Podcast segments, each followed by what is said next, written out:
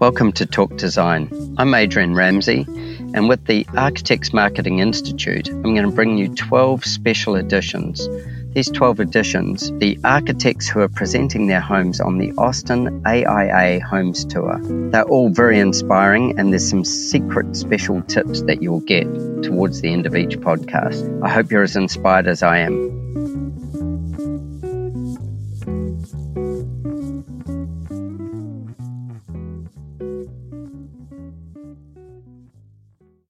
My guest today on Talk Design is Camille and Ada, and their home is the Solarium home on the Austin Homes Tour. So, this is the AIA Austin Homes Tour, which will be held on the 16th, 17th, I think it is, of October. And it's the one most fantastic homes tours in America. I've been to many, and uh, this will be my sixth homes tour um, experience, but this will be the first time I'll do this experience from Australia. I won't be there, and neither will they. Will be there, but they won't be in the homes. And it's really special because we get to linger. We don't have to fight with five thousand other people to look at, at the home, and we can take our time. And also, if you've bought a VIP ticket, you can come to some parties and stuff that are online. It's going to be pretty fabulous. So Ladies, thank you for being on Talk Design. Really appreciate your time. And I'm excited about this house, this um, craftsman style house with this modern back, like the, the back area of it. Um, tell me, first of all, a little bit about yourselves and how you came together to work together. What was that? Uh, well, thank you so much for having us here. We're very excited to be here. So the way that Camille and I uh, started our firm was that we're actually neighbors. And about seven years ago, I had started my own firm uh, pretty recently, and Camille had hers for about 10 years. Um, and I reached out to her because um, I knew how to do the architecture, but I felt like I didn't know how to do anything else. I didn't know how to run a business. So um, she had recently moved back home uh, after having had an office and employees, um, and she was creating some some other person to balance ideas uh, with. So we started getting together uh, and talking, and we cl- quickly moved into uh, having our own space and our own office. Um, and we realized over working next to each other that there was a lot of benefit to uh, working together. We realized we had very similar design sensitiv- sensitivities, but very different skill sets. So uh, that's how Jobe Corral started. So tell me about those different skill sets. Like, who, who's who's who in this relationship? Camille is the big picture person, and I am the details person, and that, that kind of summarizes it. And it, it gets applied to many different parts of of our project. So same in same in business. Uh, um, Camille, are you the one in business that says, "Okay, here's where we're headed," and are you the one who goes, "Yep, this is the details we'll need to get there"? Is that yeah, kind of. Like Camille is the one that projects, like what what do we want to be doing, what's our strategy, and I execute most of the time. She's much better at the execution stuff. Yeah. I think that's um, my relationship with my wife is um, I'm like, yeah, this is a great idea. Yeah, we're going to do this and this and this. And then I wait for her to execute it. Well, she'd tell me that anyway. or then I wait for her to tell me it's not executed yet. Okay, that means to identify all the problems with the execution. That's absolute. I prefer not to try and find all those problems. So, with the home, um, the solarium, there's some really cool things about this house. As you, said before, it's craftsman style on the outside, and um, that was something that was needed to be retained in the project. And clearly, why wouldn't you? It's a beautiful style. Um, but then the owner, you were telling me, has some very specifics about how he wants to live with this house. So, can you tell me a little bit about that and your design philosophy and how it re- your design philosophy and how it relates to this house? So, you two as a team, what's your design philosophy? And then with this home, how you applied that to it.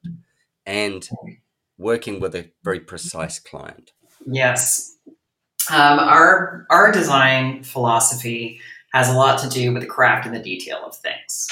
So um, we spend a lot of time getting to know clients, getting to know the very specific things about what they need in a project, and then we work all the way through from the bigger picture down to the nitty gritty details. So this project ended up being a really great case study for that. It was one of the first projects that we took on as a team once we created Jobe Corral Architects. And the client was actually a friend of mine that I have known for probably 15 years. He came to me and said, You know, the house that I love, that great little craftsman in a historic neighborhood in Clarksville? Um, I love it, but it's really dark and I want to do more entertaining. And it has this little back patio that kind of has a weird awning on it, and it's just not doing the trick. I need a space. It needs to do a lot of things. It has to be there for entertaining. Um, it needs to be something that's sort of a counterbalance to the to the dark, uh, introverted nature of a craftsman style house. Um, but he loved the fact that it was meticulously put together and that every detail was considered. So when we started looking at what to do uh, for a solution for this project, um, it needed to serve a lot of design criteria. So it's basically one room. That's the thing about this project is it's one room. We've left the craftsman as is, with the exception of a couple of spaces on the interior, which we've come back and, and helped him with since completing the solarium. Uh, so with, with, with the craftsman, you say like you left it pretty much as is. Um, was it in great shape? Was it something that um, it didn't need a lot of tidying or a lot of like fixing to get it to be? I mean, you, you, you put this brand new, shiny, meticulously detailed um, new piece to the house and then you know you don't work walk out well, by the photos you don't walk out of a shack into this new piece. You walk out of something that looks really good. How much work did you have to do there? Some of the rooms we didn't do anything to but I will say that um, the original intent was to not do absolutely anything to the house. Um, and he had taken really good care of the house. It was in good shape. But as soon as the solarium started coming together, there were some things that became clear that had to be addressed, right? So, um, and I, I, hope we'll show some before and after pictures for the tour. But, you know, the, the whole front of the house looks completely different, even though we didn't do any physical changes to it, right? It was just cleaning things up and paint and the landscaping. Um, and those those little things make a huge difference in how it oh, looks. Yeah. Just having colors that coordinate with the solarium and they're brighter and lighter. Uh, used to be like a, a putty color with red brick, and that clashing very much with the solarium. Yeah, this was something that like it looks seamless now. It, I mean, it, it, it's like you see a lot in London. You know, you have a Georgian or you have a Victorian, and then all of a sudden, out the back is blown out into something modern, and it has that sensibility. Mm-hmm. Um, but then knowing that the um, front of it at one point didn't match that was my that was my real question with it was like how yeah, it took some doing, but uh, the landscaping as well is really key to that, isn't it? Like it, Yeah. it brings one picture into the other. Okay, sorry for interrupting. Now go back to what you were telling me about the the home and your philosophy with it. Sure. So um, we needed to create this room, and, and I will say also, it's a very limited site. He had built out almost uh, the maximum capacity for the site under the zoning regulations of the neighborhood. So we had room for one room. It had to do a lot of things. So it is um, it's set up to be the counterpiece or the counterpart to the craftsman that has the darker, more introverted feel to it. This thing is very extroverted. So it's a it's a, a smaller space. It's not very high. It's got eight foot ceilings, but all of the walls. It's got three exterior walls on it, and all of those walls open up to some degree. Two of them completely open up. You remove the walls, they fold back, and you are open air.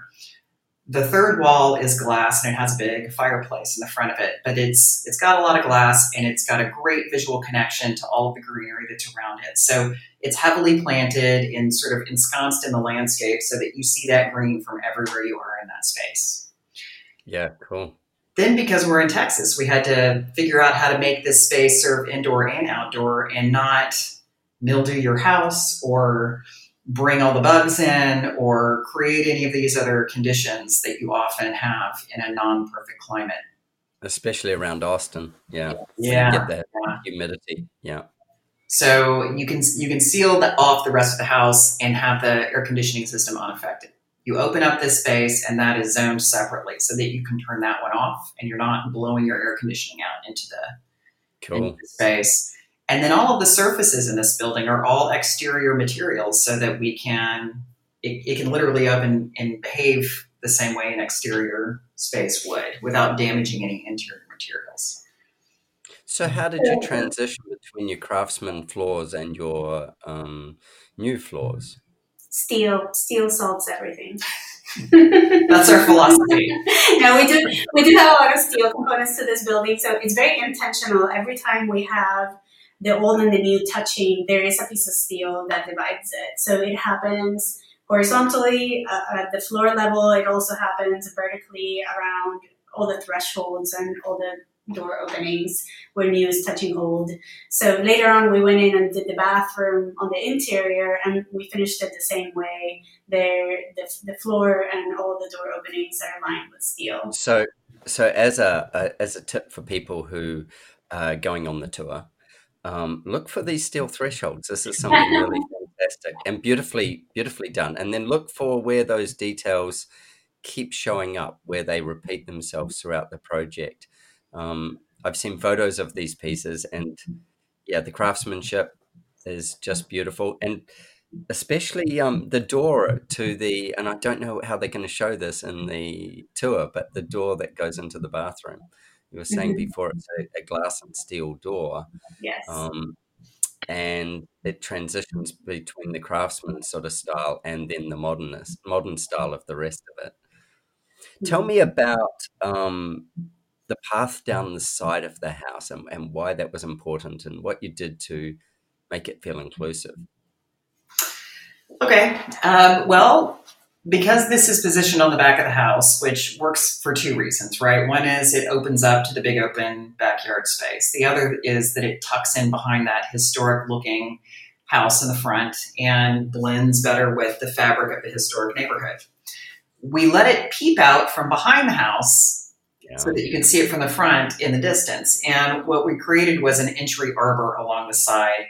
So the zoning where we live um, provide you cannot build in a strip down the sides of the property. It's, you know, there for yep. fire code mostly. Um, but because we were so crammed for space on this site, we decided to put the pathway along that edge and then give us a nice green screen between uh, the neighbors and in the glass pavilion so you're not looking at your neighbors and then bring the people from the front all the way up the side and they enter the house through the back side of the pavilion on the on the back porch of the pavilion and so this allows you to enter in for one of the requirements of the space which is that it's somewhat of a party pavilion it's where he hosts his friends there aren't any spaces big enough inside the craftsman to have more than one or two people sitting around ah, right. a coffee table. So that's part of why this thing opens up like this. So everyone can kind of spill out into the yard. And I think the original intent was he needed a place for crawfish boils. Mm-hmm. But it's also what's interesting is that it can work in these party setting, but it can also work very well just for him, right? When he closes sure. it off, it becomes an intimate space and is very comfortable in both settings. Um, that's awesome. What was the crawfish thing there? What was that? oh, do you guys not have crawfish boils where you are? We have. Uh, it's it's done in Louisiana. You throw a bunch of crawfish yeah. in a pot with potatoes and corn, and it's you throw it out on the table. It's very messy. You have to be able to hose things off afterwards. But it's and it's, therefore it's the perfect space because you it's an indoor outdoor space mm-hmm. yes and you can just hose it down what did you do with water thresholds like i know it gets rainy in austin um, and when it rains it usually rains a lot um, mm. in your texas floods um, what did you do for like water thresholds between the what would be an indoor room and an outdoor um, room and the original house? And I know you said steel solves everything, so tell me the steel. well, um, so there's two thresholds here, right? There's a threshold at the actual solarium between interior and exterior, and that one is all the same floor. The uh, bottom frame of the slider or the folding door is uh, below the tile, and it has a drainage system underneath. Um, uh, we also protected that with a large overhang so that there's very little rain already getting to it, but in the event of a massive rain, it would uh, it would drain. Um, and then we added another slider, which is is a lift and slide slider that is happening between the solarium and the interior of the space. Um, but water wasn't really a concern there because it's already um, completely protected by the solarium. Sure. Cool. Okay. It's one of those things that, um, you know, when people are trying to execute things like this, there's got to be beautiful, elegant solutions when you're doing architecture like this level. Um, there are a lot of conversations about that threshold. and we, I will say, we worked with a really great contractor here, and he's just one of those contractors that is, we just sit around the table and sketch solutions and think about it a hundred different ways until we figure awesome. out the way that's going to work better and look better. Yeah, yeah. Well, that's the team thing, isn't it? There's the team, like mm-hmm. knowing that you've got the contractor that um, can help you work the solution that's buildable and code accessible, as well as like works for the client and everybody else. That's awesome. Um, you were saying something earlier about cat friends, like you know the cat in the hat visits. Um, Tell me about that, and tell me tell people where they will find these little details when they're on tour. So our, our client used to have a lot of cats, and unfortunately, they all died before we started the solarium. But he's always thought about potentially getting another cat. It's a very serious decision for him. But in the meantime, he just opens up his house for potential cats uh, to come visit. Um, and so there's this very special little cubby uh, for the cat with a custom designed steel door, steel again. Um, yep. On the, in the inside of the solarium, there is a piece that carries all the way through, which is it's a concrete bench that ties into the fireplace, and the uh-huh. bench has different cubbies for storing books and blankets, and then it has an area for storing wood uh, for the fireplace, and it also has the cat door integrated into that. It has its own light, and it's the steel um, platform that opens up and it becomes a ra- uh, ramp for the cats to be oh. come in. So it drops down. It drops down. Yes. Did he end up with any cat perches? You know, like cats like to perch up on things. Did you end up having to integrate any of them? We didn't do that on this project, but we do have another project where that was a huge part of the program discussion. was little cat pathways in different places. It's part of the fun of doing residential architecture is, is getting into those details that a client wants that nobody else is going to want. We've done a lot of interesting things for animals in our projects. It's yeah. Don't they say never work with children and animals? Yeah, maybe that's in the movies. Um, it's uh, it's one of those fascinating things that to understand a client and to become you know again in the team in the in the um, the depth of understanding and what makes it special. I love those little fun things that uh, you would miss otherwise. Those are the stories that are so important that uh, the nuances that when you work with somebody um, that you get to add and that's what makes it their home as opposed to a home. And it ties um, so much interest to everything um, that it's yeah, it's just so valuable. I love it. Um, any other quirky, cool little details like that? I love. I love also the. We'll talk about the bathroom with the skylight as well. But tell me this. Tell me some other quirky little details. Okay, I'll, I'll talk to you a little bit about the fireplace and. Um, yeah. If you come to the tour, we will be showing a lot of detailed pictures of this. It is a very clean, simple fireplace that is wrapped in steel banding that lands on top of this concrete bench that Ada was talking about. And it has a, a little modest fireplace, wood burning fireplace in it with firewood storage underneath it. And uh, because of the meticulous nature of our client, we were always talking about, well, you know, what happens when you build a fire? Do you need to have a screen? do all fireplaces need to have screens? Well, if this one has a screen and it's off the ground, what do we do with the screen? So we devised a little system together with the contractor. This was another one of those moments where it was very collaborative. But we uh, had a, a, a, steel screen fabricated out of um, a steel plate with a pattern that's water jet cut out of it. Uh-huh. And it retracts behind the wall that is above the fireplace opening. And the way that you get it to come back down is you gently pull it down, and it is attached to a pulley system that comes out the side of the fireplace, goes over the pulley, which was uh, fabricated by the contractor.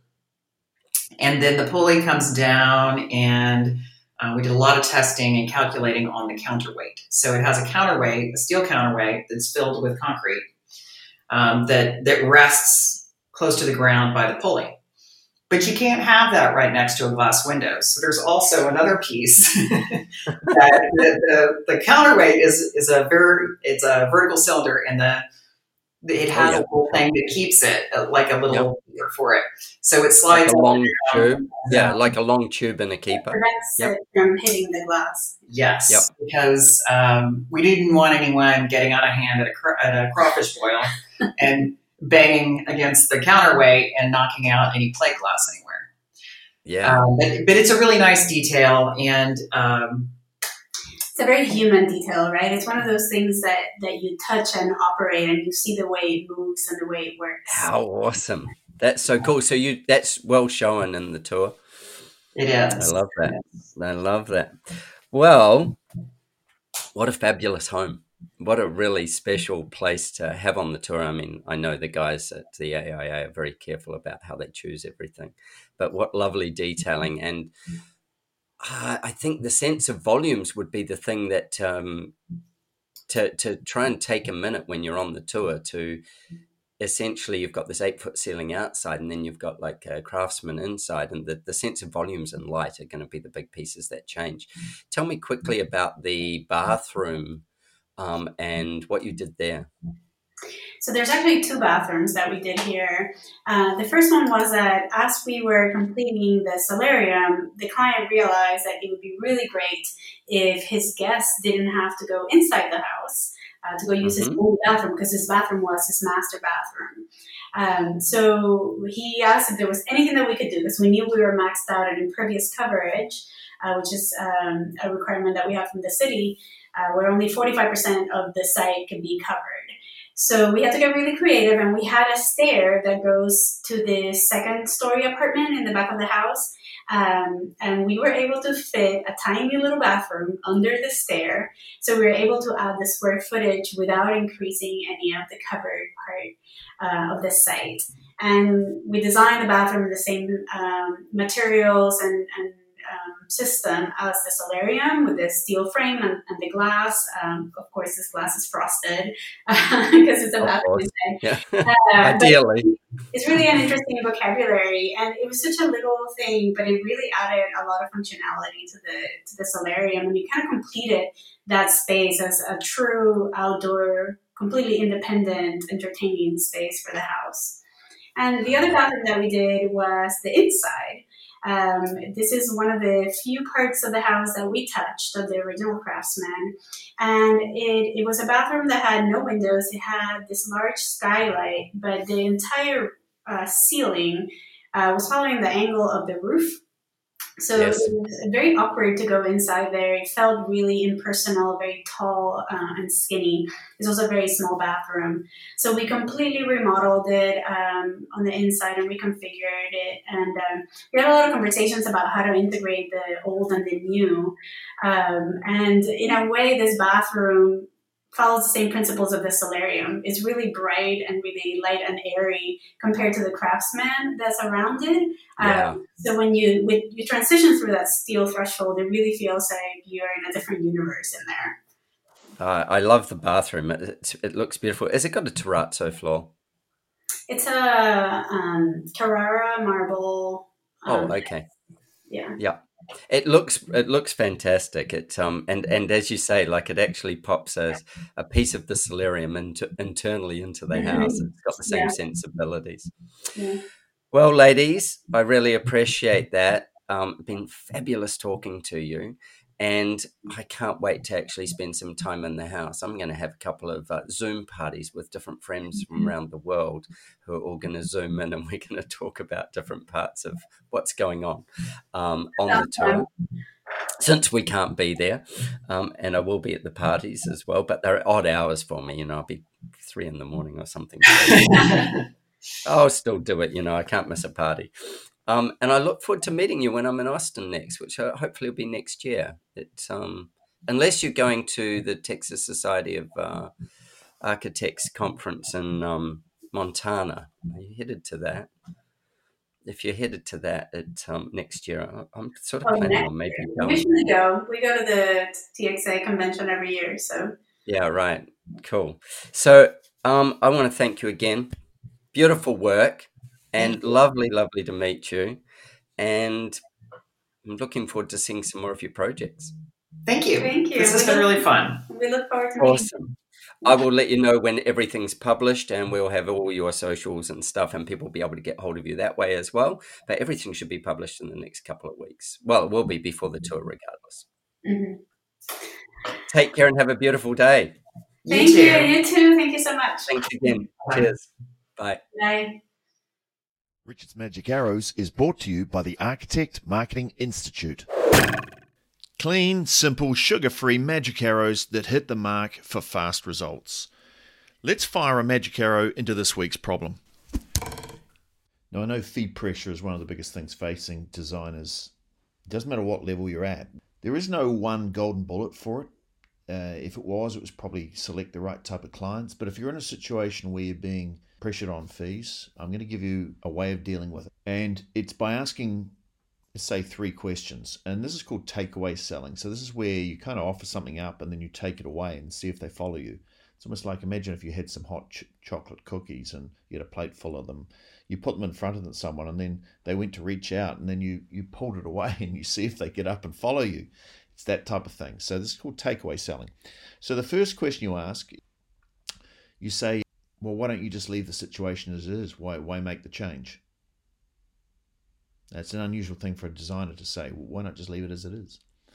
And see how they answer. And then you might say, why did you want to speak to me? Why did you not get someone else? And see if they follow you, see if they answer properly. And the third question would be, well, why not do it later? Now, by asking these negative questions, you're going to get a lot more information out of someone than by trying to convince them to do it. Because by pulling the plate of hot cookies away, they're either going to react or they're not. And if they do react and give you answers and explain why it's important, then what they're doing is telling you how important something is. Now, while these magic arrows are great for fast results, when you're ready to run better quality projects from clients who value great design and are prepared to pay great fees, I've got a special training just for you. Go to archmarketing.org forward slash talk design. Take your magic arrow and fire at will.